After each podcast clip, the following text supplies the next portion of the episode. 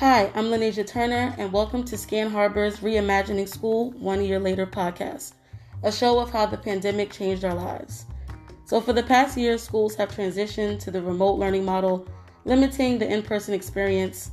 And these next couple of episodes will focus on the perspectives of those who were affected in the education field. Our organization was able to reach out to the school's families for assistance and support, and through this experience, it's important to hear from all sides from students to teachers. So today we have two special guests um, our amazing Matthew Bendeke and Islady Torres. Um, so tell us a little bit about yourself before we move on to our conversation. Well, uh, I'm an eighth grader who, uh, one of my talents is uh, English. I really like uh, English language, and I also enjoy a bit of history. And um, one of my uh, personal talents that I like to do is uh, I like to read comic books and watch anime. Okay. I'm Miss Lady Torres, and I'm in sixth grade from IS 339, and I'm 11. Okay. Tell us a little bit more facts. He was able to tell us what he was interested in, so. Okay, so I'm my favorite color is pink and purple. Pretty obvious colors. Um, well, I'm a girl, so anyways, um, but I really love to dance and um, yeah. Okay, cool. So that our audience know, you know, who they're listening to, you know. Um, so let's get into it. So, like I said before, we're going to talk about um, how the pandemic affected um, the education system. I know it's affected many things, but I just want to focus on um, certain topics that uh, and things that you guys were affected by. And one of the things was um, how difficult or easy was it to use the remote learning model at the start of the pandemic, or even now? Um, so it was pretty hard, like staying in your house all day, like quarantined, and especially when you're like, you know, um, classes, and just like staying in a, like a house and you know, and especially when you're like in Google Meets, you have to log on, log off, and internet problems is like also one of like the biggest thing I've things I've had to struggle with while being inside. Um, you know, remotes, and um, it's just I just kind of feel like I can't really like learn stuff as I used to in person. Okay. What about you, Matthew? Well, remote learning is uh, pretty difficult. Like she said, like internet connection was a really big problem, and uh, you also have to know that if you have siblings who go to the same school, they're also going to be in their own class. Sometimes they can be a little rowdy, which can disturb your focus, and you might not get the information that you need in class, which can ultimately lower your grade. So remote learning was uh, a bit of a struggle. Yeah. I, I, I can agree with that. Even with with working remotely, um, I also was living with my siblings and my parents, so we're all trying to not be too loud because someone's in a meeting or someone's in a class. So someone's in the bathroom with their laptop, someone's in the bedroom with their laptop, someone's in the living room, someone's in the kitchen. So for me, that was definitely um, the difficult uh, part of the remote um, learning and you know as well as teaching and getting our students um, online for activities. Um, so what do you guys like or not like about school right now? Right now, I would say um, like the six feet apart and not being able to do the activities you used to get to do. Um, like you know, like projects, and since you know, as I mentioned, I love dance. I would like to go, you know, to um, perform dances to my to my school, and you know, just have lots of fun doing activities, and also like you know, being able to interact interact with your classmates. You know, um, like you know, being able to high five, but like you can't touch each other, so six feet apart. You know, basically like an elbow bump, you know, like Yeah. just you know say hi, walk by, and yeah. Uh, I guess I don't like that many things, but one thing I like is that they were able to make school feel normal again, sort of.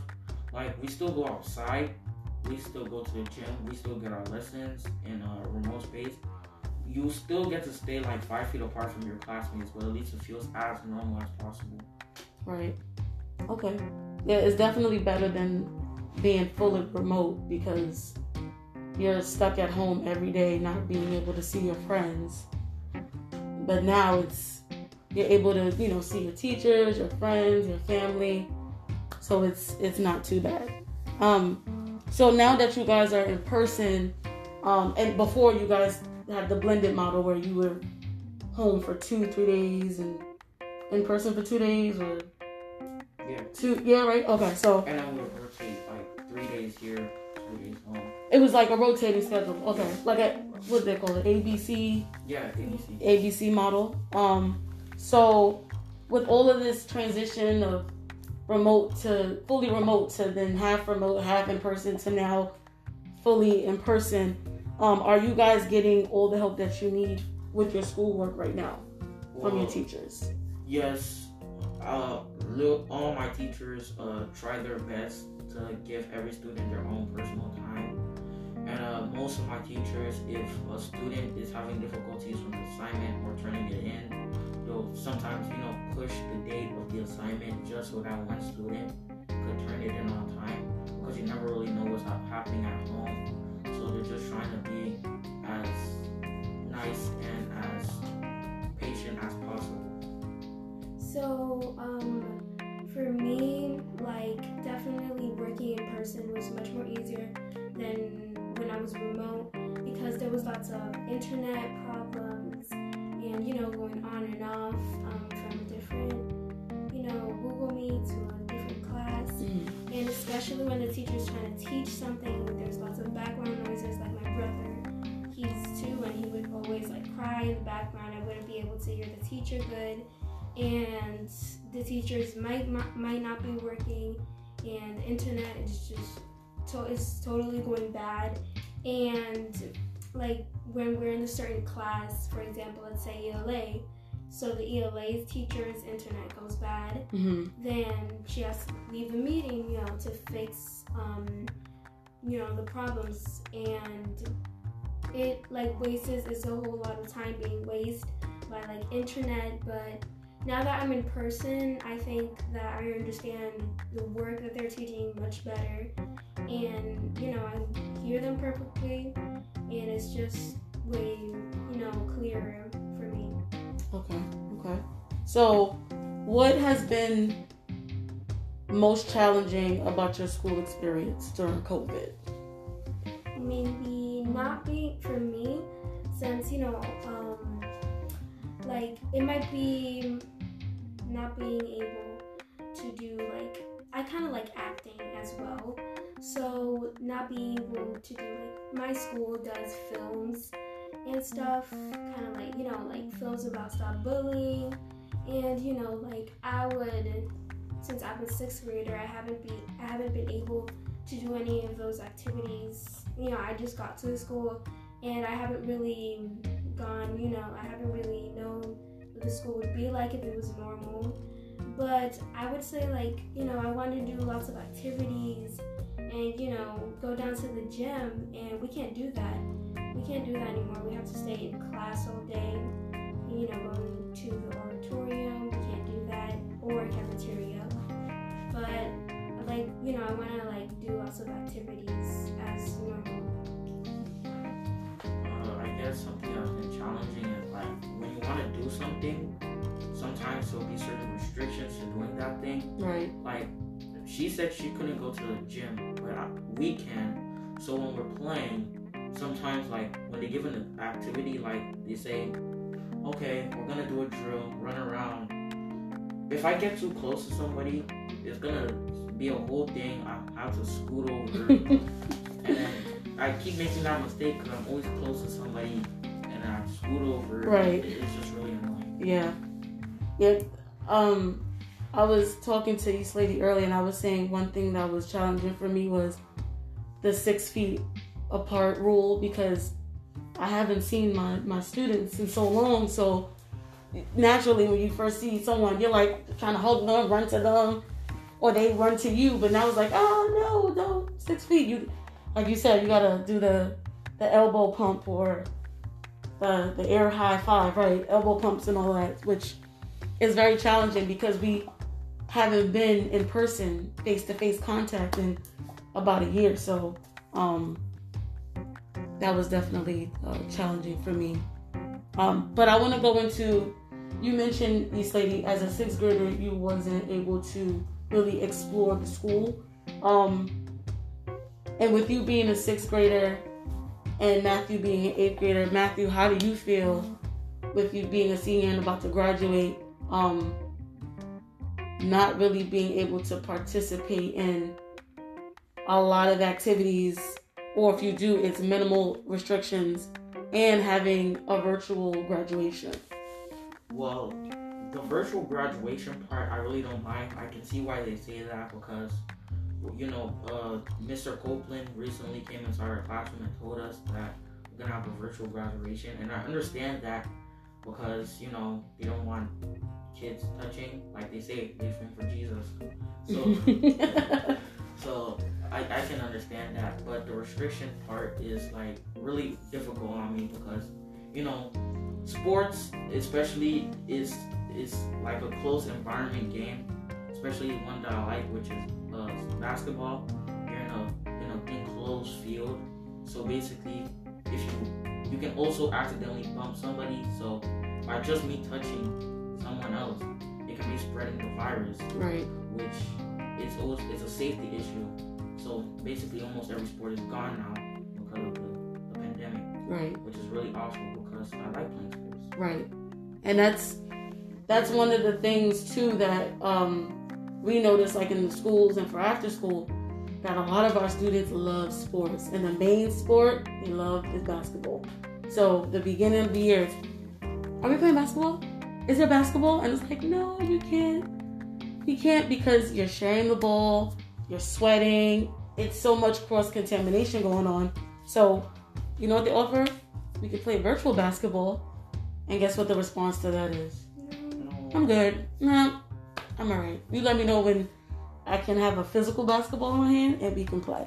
Sports um, is boring when you play by yourself. Yes. Also, speaking about graduation, um, so my fifth grade graduation kind of it was virtual, and since my elementary school, since I got there, that's the only thing I would think of is prom, especially prom and graduation, like how it would be like, because we would graduate eighth grade. I mean, not eighth grade, fifth grade. Mm-hmm. Um, so did you guys have a, a fifth grade prom? Um, virtual. Virtual. Okay. Yes. So we had it virtual virtual and you know when i was around my friends um, that's the only thing i would talk about prom you know right. who's gonna be my prom date mm-hmm. you know they would just be like oh my gosh like this again and they were like tired of me but like that's all i could think of and then the time where they said we had to go we had to do a graduation and prom virtual mm-hmm. it's it was you know i was shocked i was like it was a whole like dream because when I was in fourth grade, I could um, see the fifth graders graduate. You know, they having a party, you know, with cake, you know, celebrating together. And prom, it would be like the teachers would decorate um, cafeteria, you know, and they would have lots of drinks, snacks, and being it online, it was not gonna lie, it was pretty boring, but um, you know my mom actually she felt a bit bad, you know, because I've been dreaming about like having you know prom and graduation. Right. So she actually made me a party with so me and my siblings celebrated, and I guess I'm actually kind of grateful for that because like it was kind of like I would say would be kind of like prom in person, but it's a celebrating it with your family. Okay. Well, I'm glad that you brought up family and friends because during the pandemic, we were on lockdown and we didn't see anybody for a year. And even after they started to open up the city, you know, there's still people that are like, no, COVID, leave me alone. I'll see you later. Six feet apart, have the mask on, cooties, leave me alone. So, how did it feel, or how does it feel not being able to see your family on a regular basis like you used to, or do you guys still see your do you guys see your family now compared to the beginning of the pandemic? So uh, for me, um, I actually have like, um, so me and my mom. So I actually kind of like moved here years ago now, three, and the rest of my family was in the Dominican Republic, which I was from. So I would, you know, um, visit them like every year. You know, maybe, um, you know, stay there for a couple of days, weeks maybe, um, and you know, just like going to get time with them, you know. And now that um, COVID has hit, like airplanes, I can't go on airplanes anymore. I can't go to airports. I can't visit them. Um, and also, my dad tested positive for corona, so I couldn't be with him um, until he tested negative. But now he's negative, so he's fine. That's good. That's good to hear. Yeah, but now I haven't really seen my family in a long time. But now that I'm like, you know, there's vaccines, I think there's a possibility where I can see them again. And yeah. what about you, Matthew? Oh, I see my family every day. Oh, You're like, I see them every day. I, don't, I mean, nothing to worry about. nothing to worry about over here. Maybe a, a little less at home. Oh, that's pretty much it. Okay. Oh, I call my step family like I have a stepdad, you know. Okay. and I call him. I call them my family. Basically. Okay. Cool, cool. So, um, So, okay, so you see your family every day. What about friends? Y'all see them every day. you would have nothing to talk I about. have, I have FaceTime. Matthew's like, listen, I see my people. I don't know what's going on, but but isn't it different It's when you're on Facetime rather than when you're you're in person? You guys can laugh, joke, you see each other in the flesh. But then when you're on Facetime, it's like you're you're restricted by a screen. Yeah, it feels different. Uh, sometimes I get to see them in person, but since I haven't made that many friends, I could just knock on their door, go inside, we can chill. Simple. Or uh, some streaming apps like uh, video game consoles have uh, sort of helped me Mm-hmm. while I was inside the pandemic, because for a while I couldn't see them because I was like, I don't know if you're tested though. Can't, Right. can't, can't risk it. So what we would do was we go on an app called Discord where you can talk and Mhm. see each other.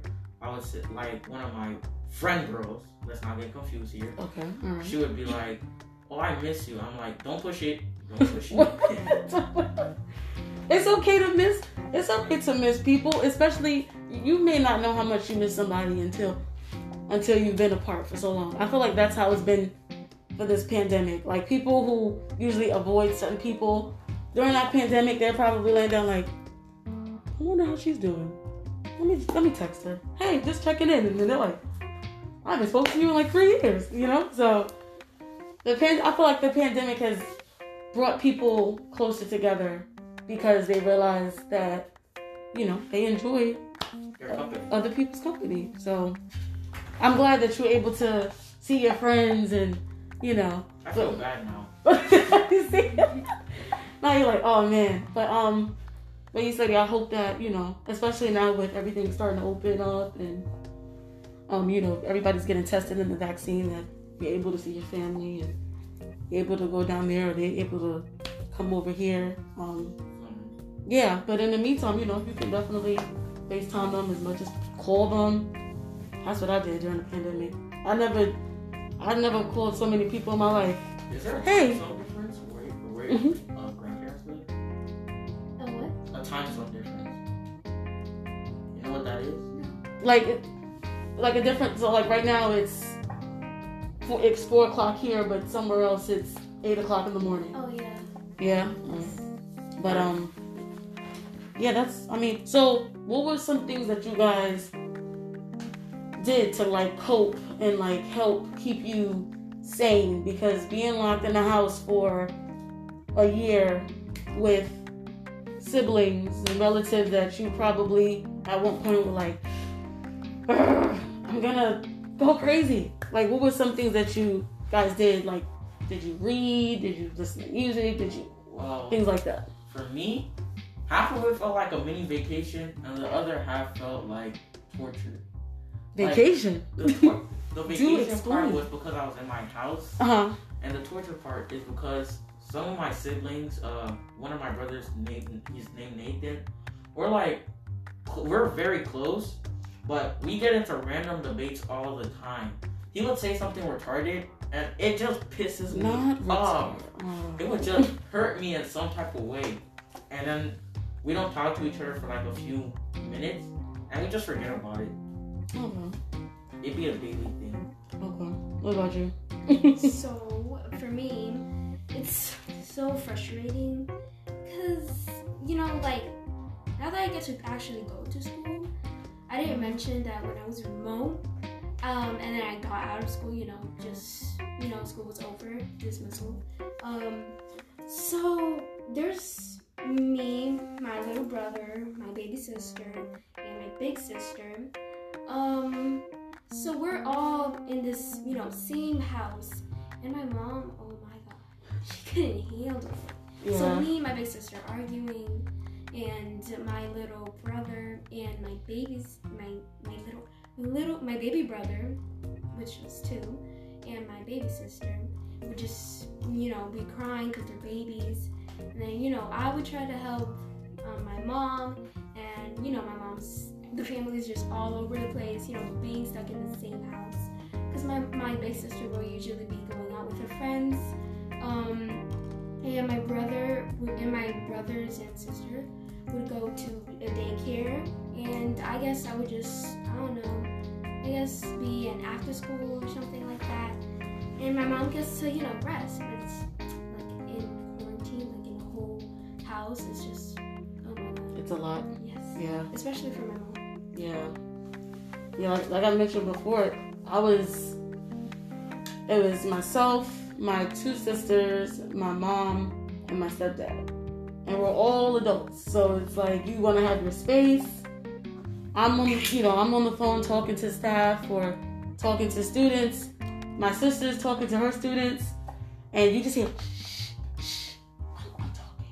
I'm in a meeting. Or we're in the room. We're so used to turning the lights off when we leave the room. So while I'm in a meeting, my sister leaves and turns the light off. And then I'm like waving at her. She turns it back on. So then it's like, they're looking at me like, what's going on? Like, why did the light turn off? And I'm just like trying to play it off like, oh, no reason. Just, you know, little, little special effects here. But, um, so yeah, it's been a lot. It's been, it has been a very long year from, you know, communicating and seeing family and being in a household with everybody and learning remotely and having um, complications with internet and social distancing. Um, so as the city is starting to open up again, and you know, we said that this is our new norm. Um, but you know, there's always going to be, you know, we still have to be six feet. We still have to wear the mask. What is some advice that you guys would give to your peers during this time?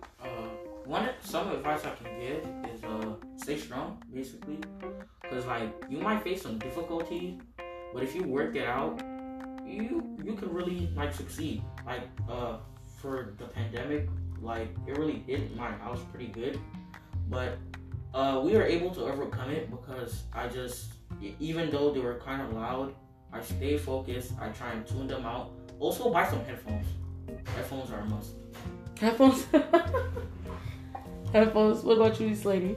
Okay, so for me, um, it would be so I mentioned I'm a dancer a Mhm. hundred times, but um, when I was in probably third grade, fourth, when I got to my elementary school, um, like we had to do dances, you know, and just perform dances. I didn't, I didn't really like it, so I just did it to do it. I mean, we had to, no choice, you know. Um, so basically, so when I was in quarantine, when we were in quarantine, um, there was nothing to do in the house. You couldn't go outside because everything was shut down. So I guess I searched up on YouTube and um, you know dancing things, you know stuff to do um, when you're in quarantine, and also I'm a, a TikToker too.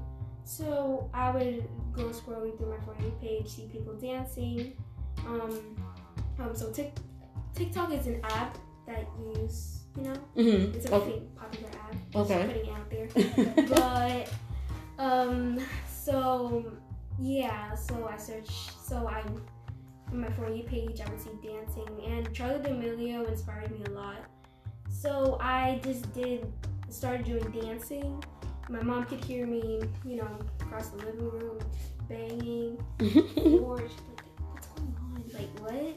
And I'm just sorry, but you know, um, I just started doing dancing when I was in quarantine, and I found something fun to do. And also, when you're in like in the house, you know, just be creative. You know, um, you know, be creative, spend time with your family, do maybe game nights, and try putting like if you wanted to go somewhere, try putting like, for example, let's say um, museum probably. So just try being creative, doing it indoors, maybe you know.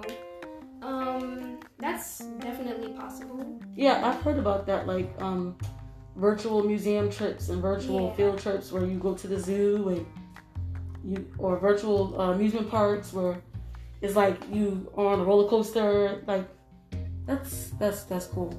Yes, I think those are great points. Being creative and staying strong because you know, like I spoke to you guys before, that you know, there's been a lot of students that you know they couldn't handle um the experience going through the pandemic and especially being in school and not feeling like they were able to talk to their parents, talk to their their teachers. Um, you know, a lot of students were very depressed and a lot of students committed suicide. So I really love the advice that you guys are giving to your peers because um, sometimes you need to hear it. You may say, I know, I know. But peer to peer, you're, giving them this great information. I feel like it'll definitely impact them in a really great way.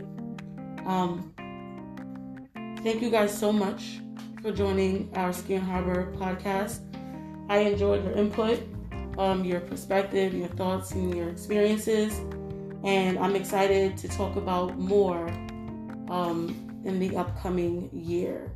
Um, this is Lanesia Turner, and this is the Scan Harbor Reimagining School One Year Later podcast.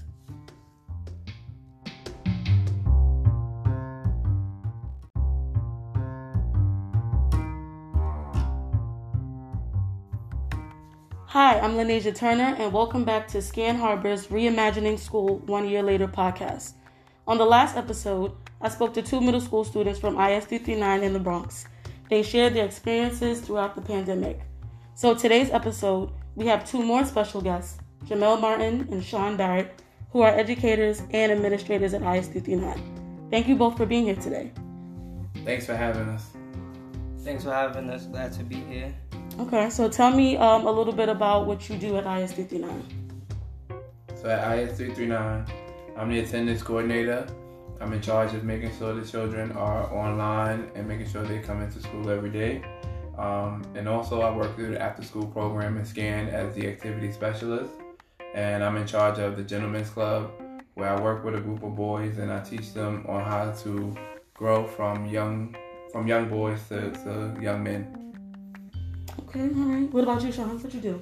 Um, I do. I work with the computer technology, and I also am a school aide. So I help the student. I help the teachers keep the students in the room, and like if there's anything that needs to be done during around the building that they need help with, they'll call me. And also, I'm a group leader for the after school scan. And after school, I do the group anime and also newsletter and soccer with the students. Okay. So you guys, you guys do a lot. I see it, which is great. Too much, too much. so, at the beginning of this pandemic, there were a lot of transitions. Um, students went from being fully in person to fully remote, and then um, you guys were following the hybrid uh, model of some students coming in um, in person while others were still remote. So, how confident were you guys to provide effective instruction during the pandemic? So during the pandemic, um, my confidence level was like mediocre when it came down to um, the instruction for after school or even during regular school. Um, whereas we were building and flying, so we were learning things as we were going along and learning how to do things. So, you know, the confidence level kind of grew now that we have it under wraps and we know how to pretty much make sure the children are doing what they need to be doing and providing them everything that they need at this moment. As for me, in the beginning of the pandemic, my confidence level was low. For the simple fact as um, I teach and I like to work hands-on and in person. Right. So being virtual didn't work out well for me because another thing is I get distracted fast. So as the person who's instructing you getting distracted, it could be very difficult. Okay. So, um, you guys talked about uh, making sure that the students were logging on uh, for their classes. Um, how concerned were you guys about the students and their academic growth, um, knowing that they had internet um, issues or they just weren't logging on to class? The concern level was extremely high. When you talk about the connectivity issues and the device issues, that was like the biggest problem we had up until like I want to say today. Um, we still have students that have connectivity issues and have device issues. So um, as long as we're going to be in this hybrid mode where students are remote and in person, um, the connectivity and device issues are always going to occur. Right. So you know, um, we were very concerned that the students wasn't getting the uh, proper instruction that they need because of those particular issues. And we were so concerned to the point where we was reaching out to parents and students to come and pick up a laptop or come get it replaced and days and weeks will go by and they didn't come and then we're still calling like the student needs a, a computer an iPad to do some work or something. Wow. So, was anything like done about that, or parents just never I believe at contacted the one point school? we had did some home visits and dropped some stuff off. Definitely home visits. It got to the point where um, we had two kids who just never came and got the computer where we had to take it to them. Just because, you know, parents are not answering the phones and that's due to the whole pandemic and people losing their jobs and stuff, you know, families started to lose income. So those little things as far as like, you know, a cell phone bill was just something hard to pay. right. So you Yeah. know, we had to start doing wellness checks and checking on our kids and make sure everything was okay, and utilize our own resources to see how we can help and provide for them the things that they needed. Wow. So, how concerned were you guys about um, the students' social emotional well being? Because I know during uh, the start of the pandemic, there was a lot of students who were um, depressed, and um, there were even reports of like students, middle schoolers, committing uh, suicide. So I can say during the pandemic, at the height of it, around April and May of 2020, um, I know with my after school group, um, we talked a lot about the emotional piece and their well being. Like, you know, we did a lot of wellness checks with the kids during that time on a daily basis. You know, sometimes you felt like you were repetitively um, calling the same kids and asking the same questions.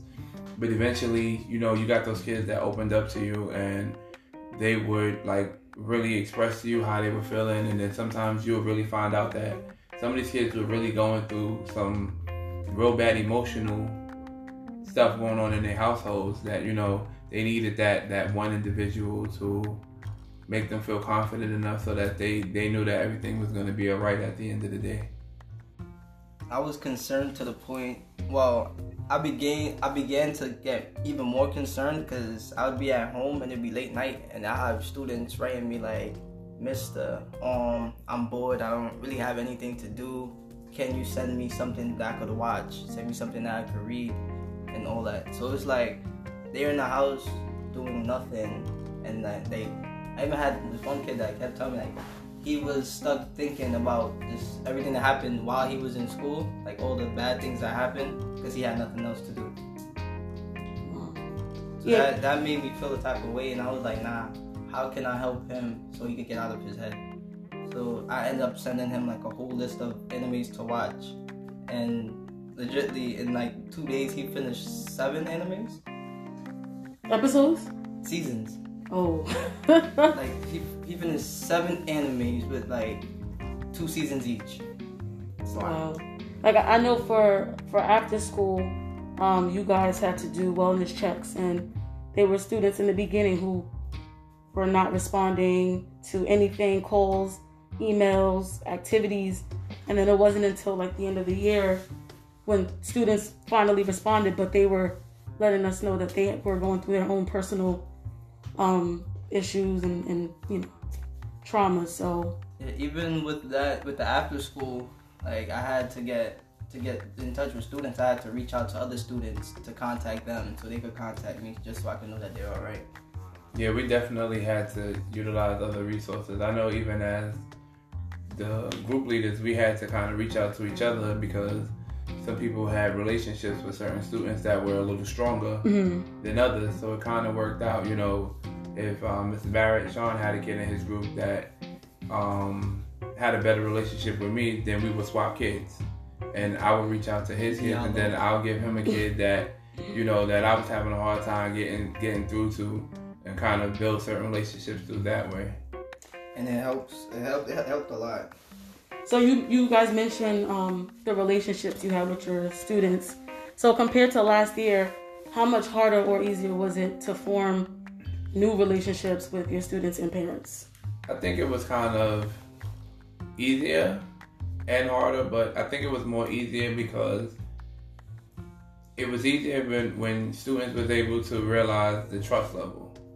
Like, you know, if you keep constantly calling and checking on them, then you built that relationship with the kid, you built it with the parents, and then it was just a trust level. Like, you know, I had one kid, he was going through a whole emotional roller coaster in his household. Um, abuse abuse between his parents and his nervous level was just beyond um, out of control where he was reaching out just to to, to just to kind of get that that um, ear to just vent and kind of just um, reaching out for support in his household you know and he utilized me as one of those resources and I was able to get him in contact with our guidance counselor and you know, was able to help his mom and get some help into their household because, you know, this pandemic forced families to be in the household and people to really deal with real issues that they were dealing with that most students wasn't aware of because they were in school eight hours of the day. Right. So, you know, being in the household, they kind of seeing a lot of things that they normally wouldn't see because they're not home all the time together.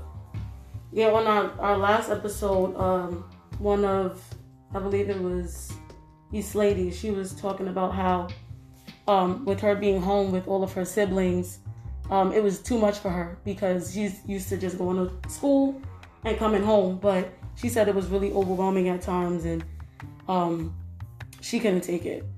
Um, but I know you guys help the students, you guys help the parents, you guys probably help all the other teachers and any other faculty who are having um, their issues with their classes. But um, I want to know how the pandemic has affected you guys. So, what kind of effect um, did the, you know, the remote learning model um, have on your social emotional well-being? The remote learning model, personally, it brought me to hell and back. Like I, I, I, I was battling my own like thing that while trying to help the students too. So it was kind of rough for me also. But this being at home was a struggle because it was like it was just me, and then I had to work, and it just felt like all I was doing was going to sleep, wake up, work, going to sleep, wake up, work, rinse, repeat. Same cycle. Yes, nothing. But then once we came back into the building, it was like everything was just lifted. The world was right again.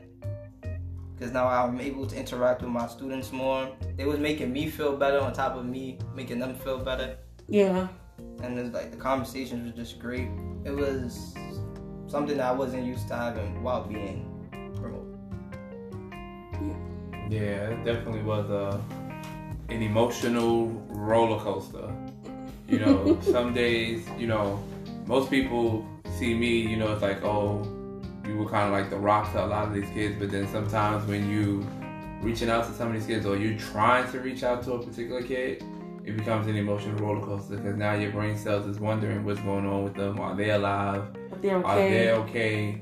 You know, so sometimes when I couldn't reach certain kids for like a week, I was reaching out to all kind of sources of me, social media or whatever the case may be. PlayStation. He was like, PlayStation, anything I could use to find them. You know, and then when you find those kids, you get that relief.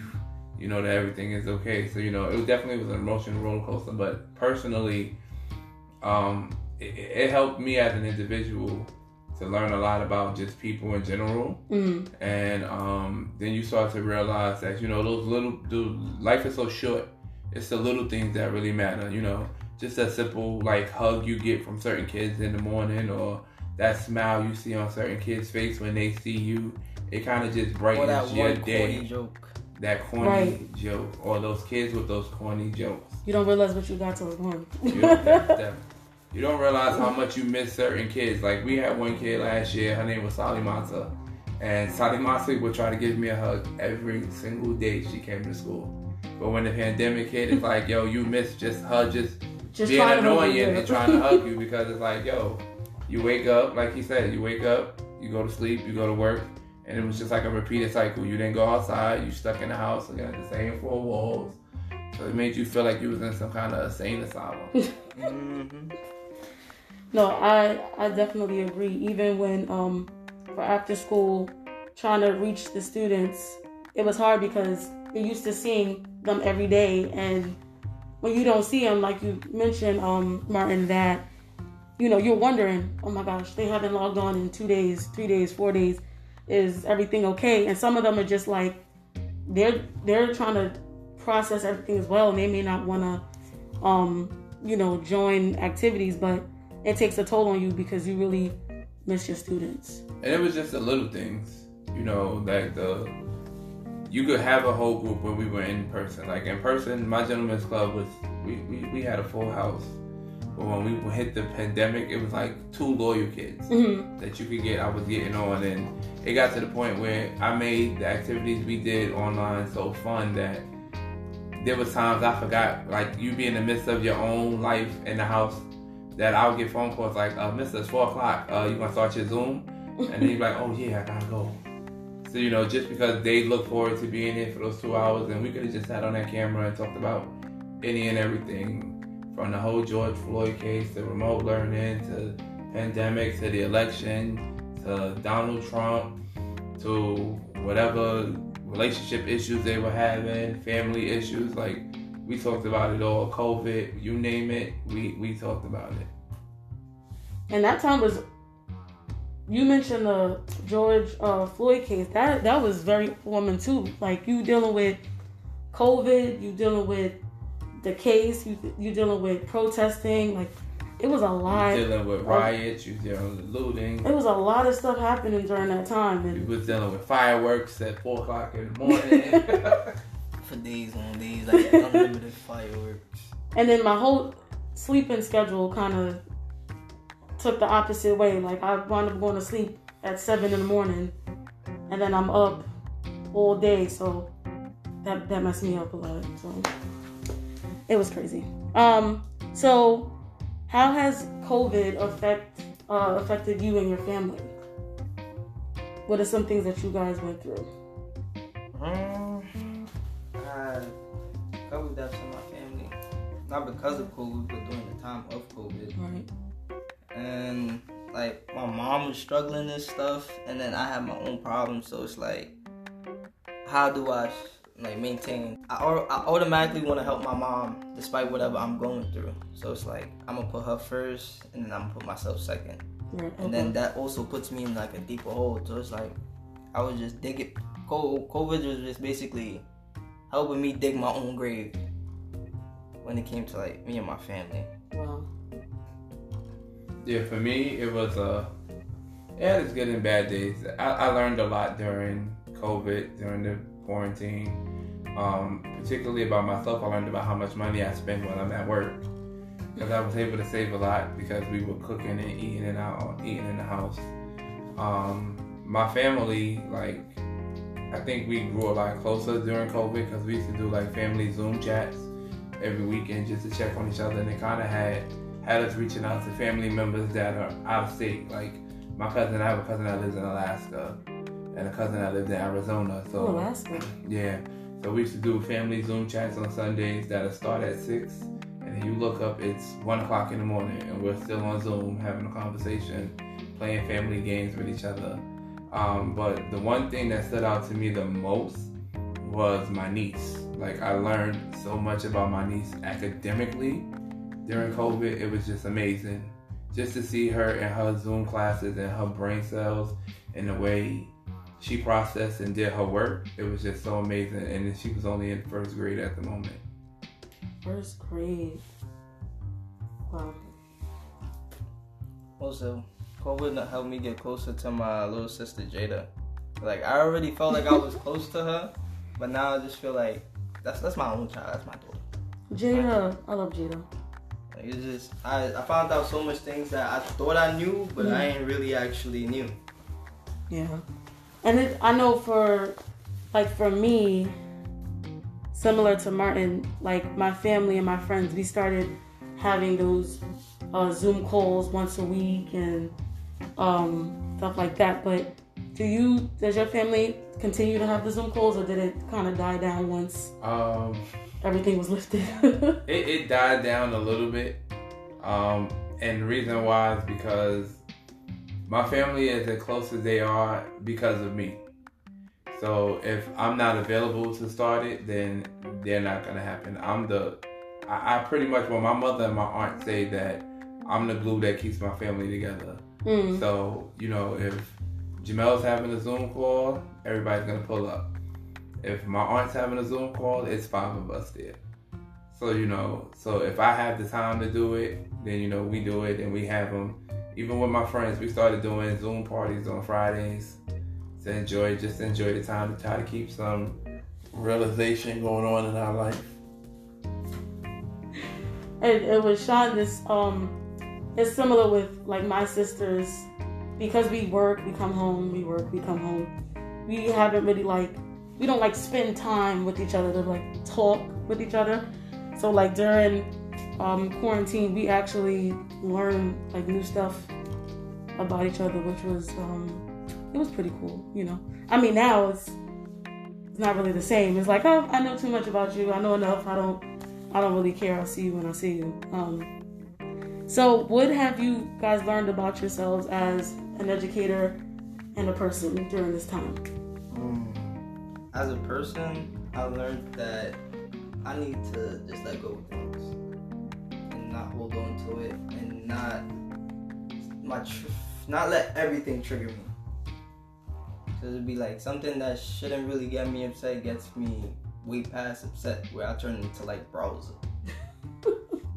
and as an educator, I learned to like I- as an educator, I learned to if I have something in mind and I have like I have it planned out in my mind, get it down on paper because it's gonna turn out amazing. Don't let nobody change what you want to do. I like that. Yeah, I like that too. Um, as an individual, as a person, it, it's kind of the same. I've learned to just let things go, not let little things bother me, and keep you in the zone, and not hold on to grudges. You know, I've learned to just kind of just, um, you know, they say sometimes you can um, forgive people and not forget how things go. I've Yeah. learned to just kind of forget things. You know, it's like either it, either you're gonna let things bother you and it's just gonna mellow away and then your brain cells is always gonna think about it or you're just gonna let it go and forget about it and move on. So you know i learned a lot you know during the pandemic i didn't lose too many people that was close. I had one real death that was like really really close to me. Mm. and the fact of the matter that she was the same age as me it's kind of was kind of weird afterwards even when her birthday came up this year um, but i just learned to just let things go but as an educator I, I kind of learned that um, I kind of have a creative mind that I didn't even really knew I had. Um, especially when I actually sit down and really think about it and put my mind to certain things and practice with it. I didn't really know that some of the creativity that existed that I like to do actually was really can be brought to light. So you guys, you guys went through a lot this past year, and as educators, um, you know, making sure that um, our students are okay, making sure our parents are okay, um, and you guys were able to eventually adapt to the new normal. Um, so, what advice would you give to other educators who feel discouraged or feel like they're not doing enough or still trying to adapt to the new norm? I would say um, you just got to believe in yourself. You know, during this pandemic, uh, it, it's kind of weird. Like me and Sean already had a relationship, but I feel like it got like even stronger during the pandemic to the point where like the confidence level on both ends, I feel like is like higher than where it was a year ago. Um, the relationship is stronger than where it was a year ago. So like you know during this pandemic, I, I two things I could say is you gotta find somebody to lean on to kind of just keep you going and flowing, and you definitely gotta um, just believe in yourself. You know, stick to your own ideas. If you believe something and it's something that you want to do, stick to it and, and see. You gotta fight for yourself and see through it to the end. Definitely. And now Sean's advice It's real simple, alright? Never give up. No matter how hard it gets, it only gets better. It doesn't get worse. Because you're already at the bottom. You only could go up. That was nice. I like that. Gotta rise like the phoenix. Mm-hmm. you know what I mean? Go to the top because the bottom is too crowded. But oh, a whole bunch of angry people. Don't be one of them. I was. I I was.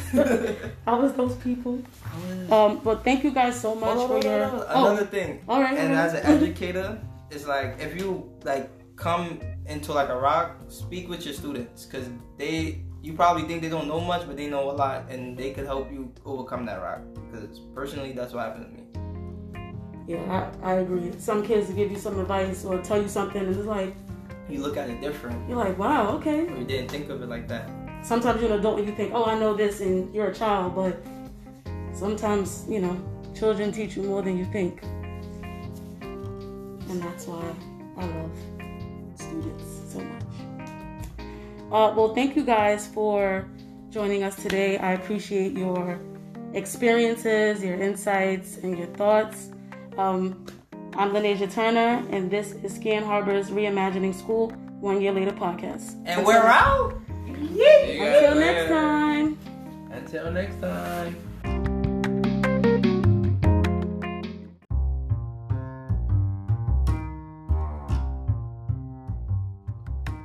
Hi, I'm Lenasia Turner, and welcome back to Scan Harbor's Reimagining School One Year Later podcast. On this week's episode, I have the pleasure of speaking to some of our exclusive IS 339 parents. I was able to speak to students and educators, and I feel that parents had their own experiences that should be heard. So I would like to welcome Thalia Hicks and Anne Marie Beach. Welcome, guys. Hi, my name is Thalia. I have a daughter who's in the eighth grade and is now in hybrid learning. Hi, my name is Anne Marie. I have a son who is in the sixth grade and he does remote learning. Okay, so two different two different models. So we could really dig into that today. Um, so with everything transitioning from in person to fully remote, um, how satisfied were you guys um, with the learning structure at 339? Um, at the beginning, when everything first shut down, I felt that everything was just all over the place. Um, I felt like there wasn't a concrete plan as the transition from in person to remote learning. Um, I know it took everyone by surprise, but I felt like there should have been at least an idea of this coming or happening um, based on news reports, and they weren't prepared for it the way that I expected them to be. Yeah, I agree. I feel like it was it was very abrupt how it happened and like they wanted everyone to just deal with it and be like, all right, we're all fully remote, you guys can figure it out, not realizing how um, much everyone is like affected by it. Yeah. I totally agree with the fact that it wasn't structured the way it should have been brought to my attention. So like if they would have explained how remote learning was going to be, I would be able to understand a little bit more. But since the timing of it and having a child home at the same time, it messed up my way of my daily plans every day because I have to also pay attention to his structure with remote learning. So it's it's a bit difficult, but um, he has to do it, and I have to be there to help.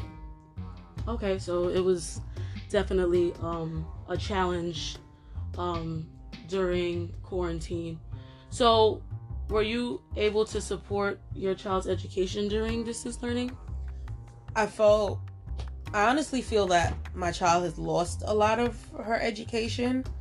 Um there's a lot of new ways of teaching, especially math and science that I never learned. So I was unable to help her in a full capacity and I felt like I hindered her a little bit um, because I didn't understand the work, so I couldn't fully help her understand the work, and it caused her, in my opinion, to be set back, which in where she should be in her educational experience right now. So for me, I was able to support him with his work, but at the same time, it was a bit challenging because I have I have twins at home, so it's kind of hard to help him doing remote learning but overall he he did it. He's doing it. Excuse me he's doing it now. And i'm i'm here to help him. So that's that's that's what i'm doing right now. All right so i i hear that you guys had your challenges um throughout the pandemic. Um i know there were some students who had um issues with connectivity um so they weren't able to log on to the classrooms. Students were sleeping throughout um, their Zoom sessions, not logging on. So, can you guys tell me a little bit about um, the challenges that you had in terms of your child logging on for classroom activity?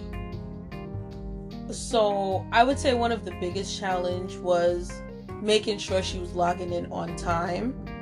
Um, I'm not used to I'm used to just getting ready and leaving the house and dropping her off, but it was a whole new experience of me working from home and also setting her up to work from home and making sure she was doing everything. Um, there were times when she would go to sleep or would just, you know, get up and do her own thing, and I had to redirect her or wake her up. Um, but I think for the most part, she's been pretty good at making sure that she's in class and doing the things that she needed to do in order to get it done. So, my child, um, this challenge that he faced because it's sometimes hard for him to get up from the bed and not be in class in his bed with covers on his head. so, um, it was a bit literally like, in bed. Yeah, while really in, class. in bed while he's in class. So I had to like break that out of him to get out from the bed, go on the table, and to make sure like he's on the table so the so the teacher know okay he's he's up he's ready he's not in the bed with the covers on him. So like you know the teacher look at him like you shouldn't be in the bed you should have covers. You know it shouldn't be at home. So like that's where i have to try to break that out of him to be like get up you have to get an hour before go get breakfast go wash your face. You know you can watch TV for a little bit and when class start go on that table and do your work. So that's a challenge i have to break out of him where he i can't wake him up too late I have to wake up early like an hour early so he'd be ready for school so that's the challenge i had to break out in. so since the pandemic started how has the transition been from your child being in school from 8 to 2, 3 o'clock to now being home every day? It has been a very difficult transition. Um, you know, because she's in middle school, they still have a lot of breaks in between. And I find myself struggling to find things for her to do in between those breaks that wasn't just her either just watching the TV or playing on the iPad.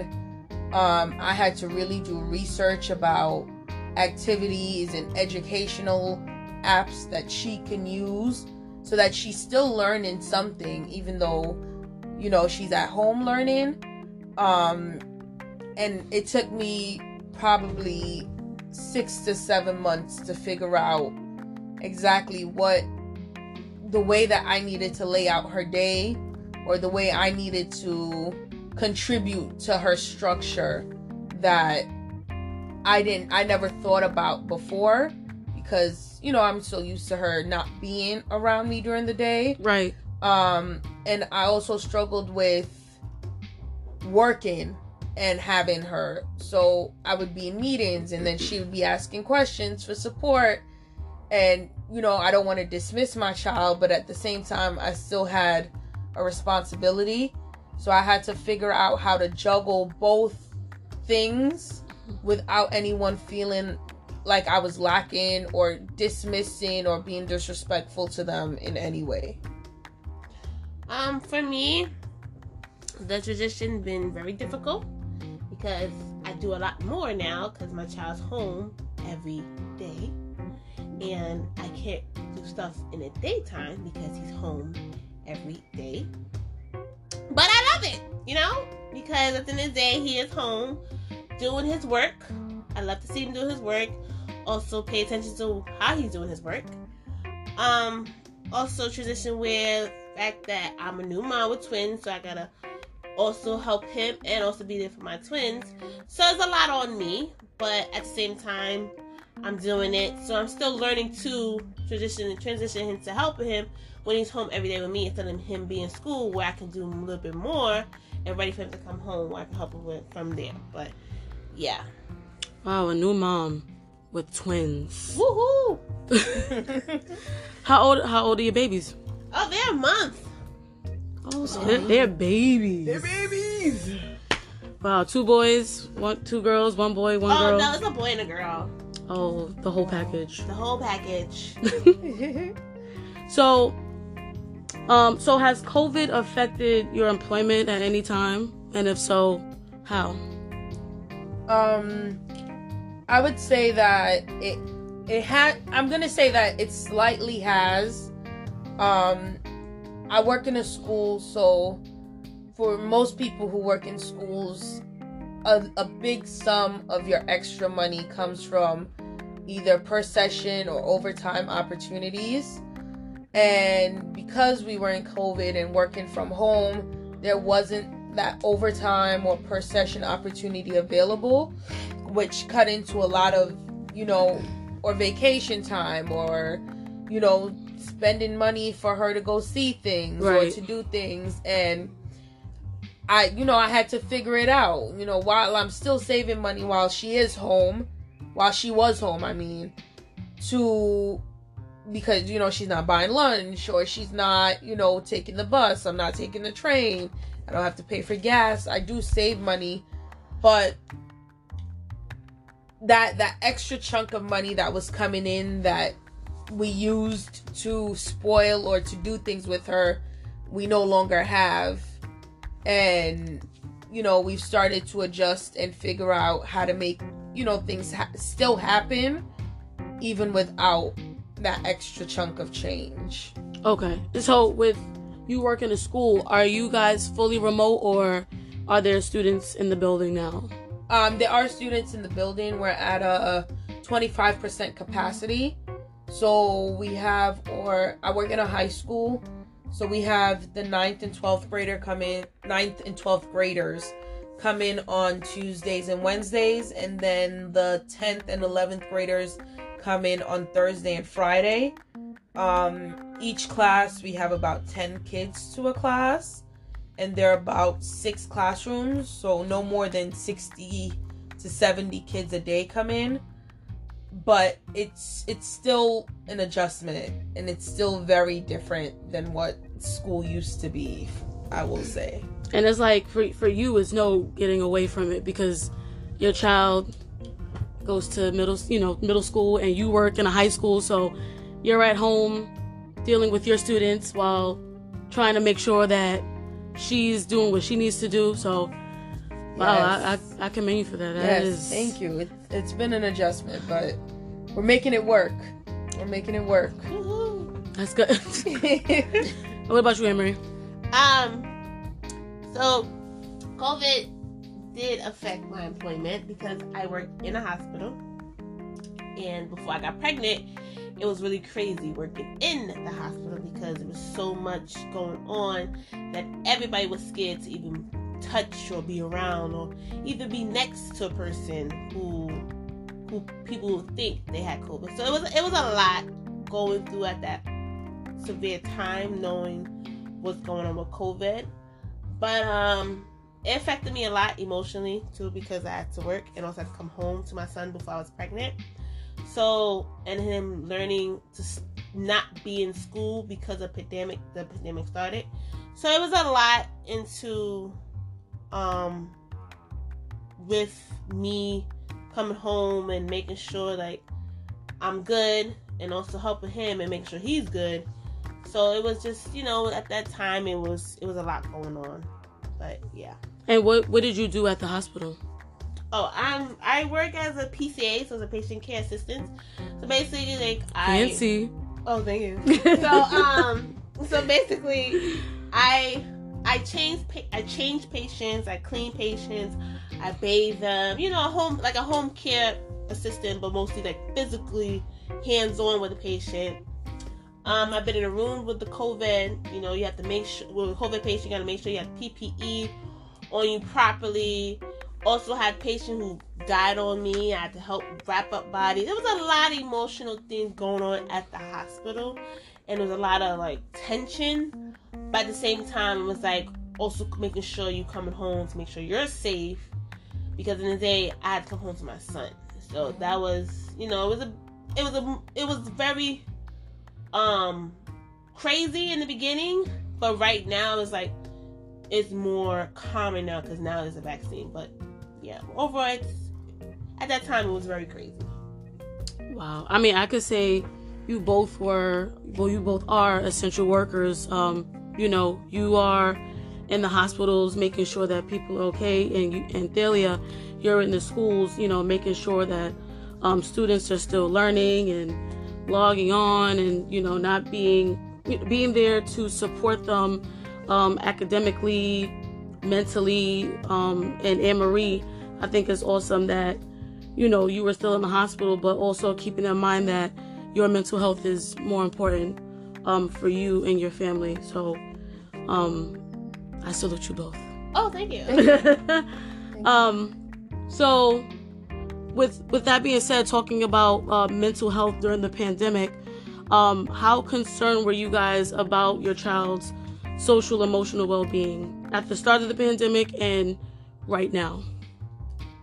I I was very very worried um at the beginning. Um first I was more I thought about more of her safety related to COVID than I thought about her mental health or anything in that, you know, bracket. Um I felt that once we got to the summer of 2020, that's when things really started to you know, the way that life was set up made me really think about the fact that she didn't have any social interactions with anyone in her age group. Mm-hmm. It was just either mom, dad, grandma, grandparents, and that was it. Um, but once summer started and you know everyone started getting tested and making sure that they were clean and were taking proper precaution precautions, we were able to have her interact with family friends that we felt comfortable with um, because there was a point where we were concerned about you know her falling into either a depression or into this you know self isolation because she couldn't speak to anyone or she couldn't hang out with anyone like she normally would Right. um, and then it made me think about my students. So in my school, we experienced a lot of students who did go through depression. So I think that's one of the reasons it started to set in my mind is because I'm seeing it happen with kids that are older than her. Right. that you know are a little more resilient little they understand things a little more. So it made me really start to think about how my choices of keeping her isolated from everyone else or keeping her in the house might have affected her mentally uh, more than anything else so that's one of the reasons why i had her go back to hybrid learning because i didn't want to be the reason that sh- to hinder her to cause her to be in that position anytime soon. Okay. Yeah. Um, there were even you know a couple of cases where there were middle school students, even elementary school students, committed suicide Yeah. because they were um you know depressed because they haven't been outside, they haven't had that face to face in person yeah. interaction, um and you know you don't realize how much you need that. You know before we kind of I guess took it for granted Yes. because you're around people and then now with everybody being on lockdown and not going anywhere um you know it really makes you think about things to you know to the people and the things that you did before when we were in person you know to appreciate it more yeah, I agree. Um, for me, well, my child, he don't feel no way. He love being home.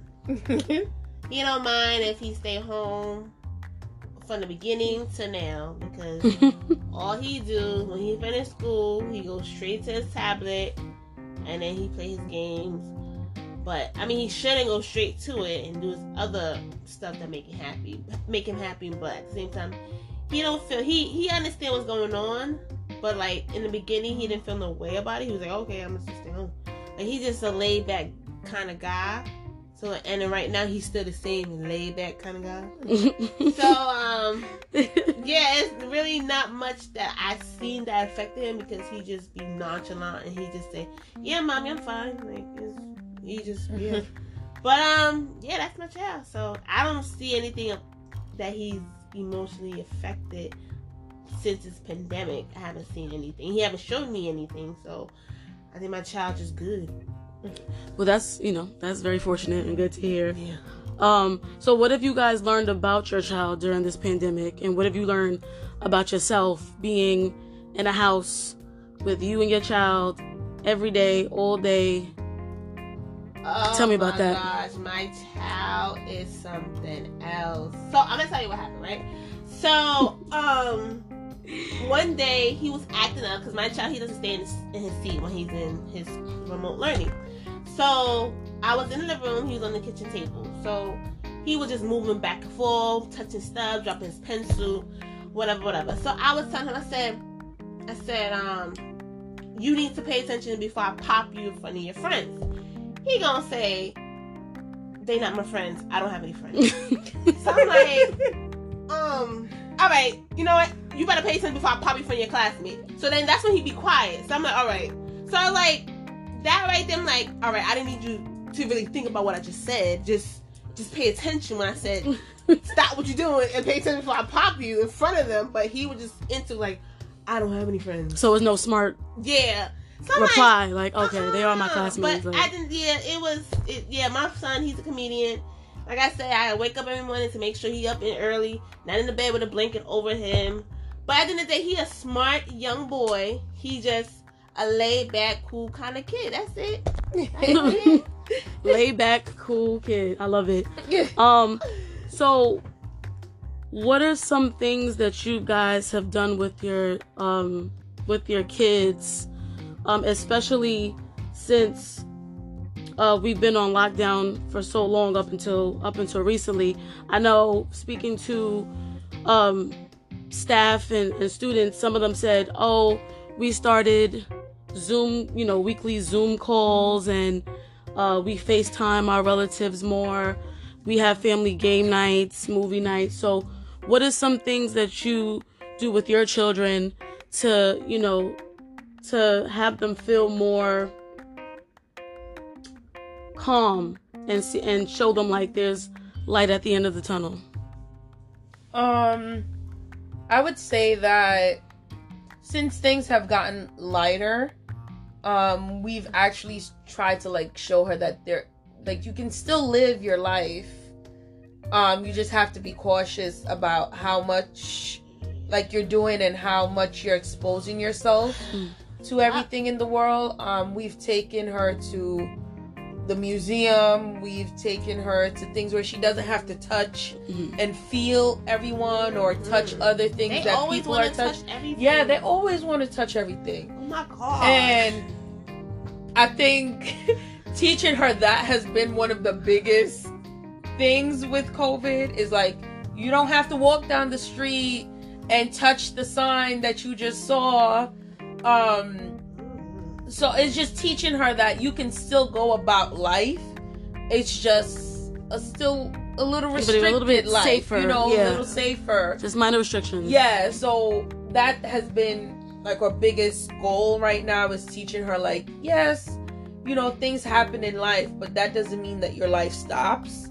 It just means you have to find a way around living and find something else that's important to you. Uh, so Taylor, what have you learned about your child and yourself during this pandemic? Um, I learned that my child is actually more outspoken than I thought she could be, or thought she was. Um, and I just, you know, have to Oh, be patient with her. Yes. Oh, Like she is very, like she's gonna tell you how she feels, them regardless don't play. about them Look, do not play, girl. man. But I've also like about myself, I've learned that I lack some structure. Um, I think the biggest lesson was was um having to get up in the morning and make sure she was at the computer at eight o'clock or eight fifteen or whatever the time that the class started, and that after her break she was back at the computer at that break, and there were a lot of times when not let me not say a lot I might be dragging. There were a few times when you know I missed the deadline and she's like, "Ma, it's 8:30." And I'm like, Mhm. "Oh my god, sign in, hurry up." Like she And- reminded you, like, yeah, "Mom, so I've learned that there is even though you think you have structure, there's always a disturbance that makes you have to redo your structure. And if Right. you're not focused on doing it, it goes out the window. Yeah. All right. Okay. Okay. So, with all that being said, um, there's some families who were able to adapt to this new norm. There were some families that kind of struggled and had a hard time, and um, even till this day, you know, they are parents who feel very discouraged and feel like they're not doing enough for their child, feel like they're failing their child, feel like the school is not doing everything they can to make sure that they their child succeeds during this time. So, what advice would you give to um, parents who feel this way and still trying to adapt to the new norm? Don't give up. Do not give up on your child with this new thing that everybody's going through this pandemic, emotionally, physically, mentally, or whatever. Do not give up. It may be hard, but somebody else may have it harder than you. Um, yeah. So just, just don't. To me, I say don't give up. No matter what situation you got to deal with, just do what you got to do, but make sure you're there for your child because your child needs you more at that time because you know it's remote learning and it's also hybrid, hybrid, excuse me. Um, so it's like you know it's it's everybody doing something different, new, new and different. So it's like parents who never did it before is learning something new, A parent who did it before who understand the computer system and understand about old technology, then they have more understanding to teach the child. But if you don't, you know, just don't get frustrated. You know, always be there, try to help your child as much as you can. Because at the end of the day, the child don't can't ask teacher. The child's not near to teacher. The child only going to be on a monitor talking to the teacher. So if the child's with you, they have a better understanding of what they're learning from. So just just don't give up on your child. That's all. Cause I ain't giving them mine. So yeah. I love it. I, Thank you. I would agree. Um, I would say the biggest thing is not giving up. Um, but also it's one day at a time.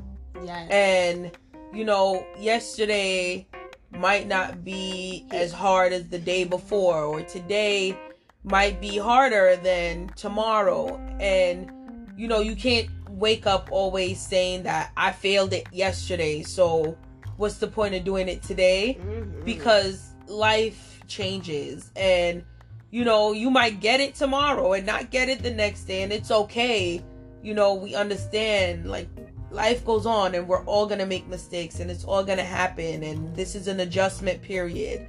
But there's also a light at the end of the tunnel, you know, with At everything end of the opening up, tunnel. you know, with the vaccine coming into play, with, you know, structures, um, scientists doing everything that they're doing to make sure that we have solutions. You know, I think soon enough, I I honestly feel that by next year we'll be back in the building and back to a different norm in life.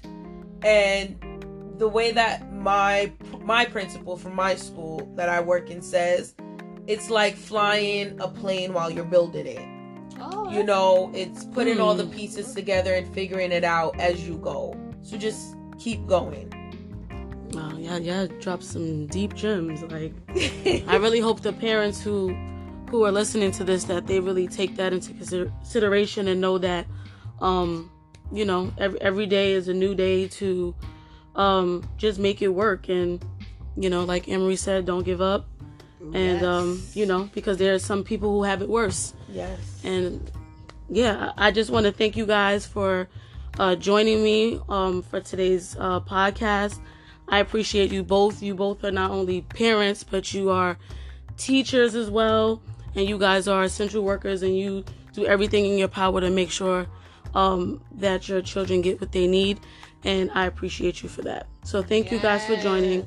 Thanks for you. having us. I'm Lanesia Turner, and this is Scan Harbor's Reimagining School One Year Later podcast. Until next time.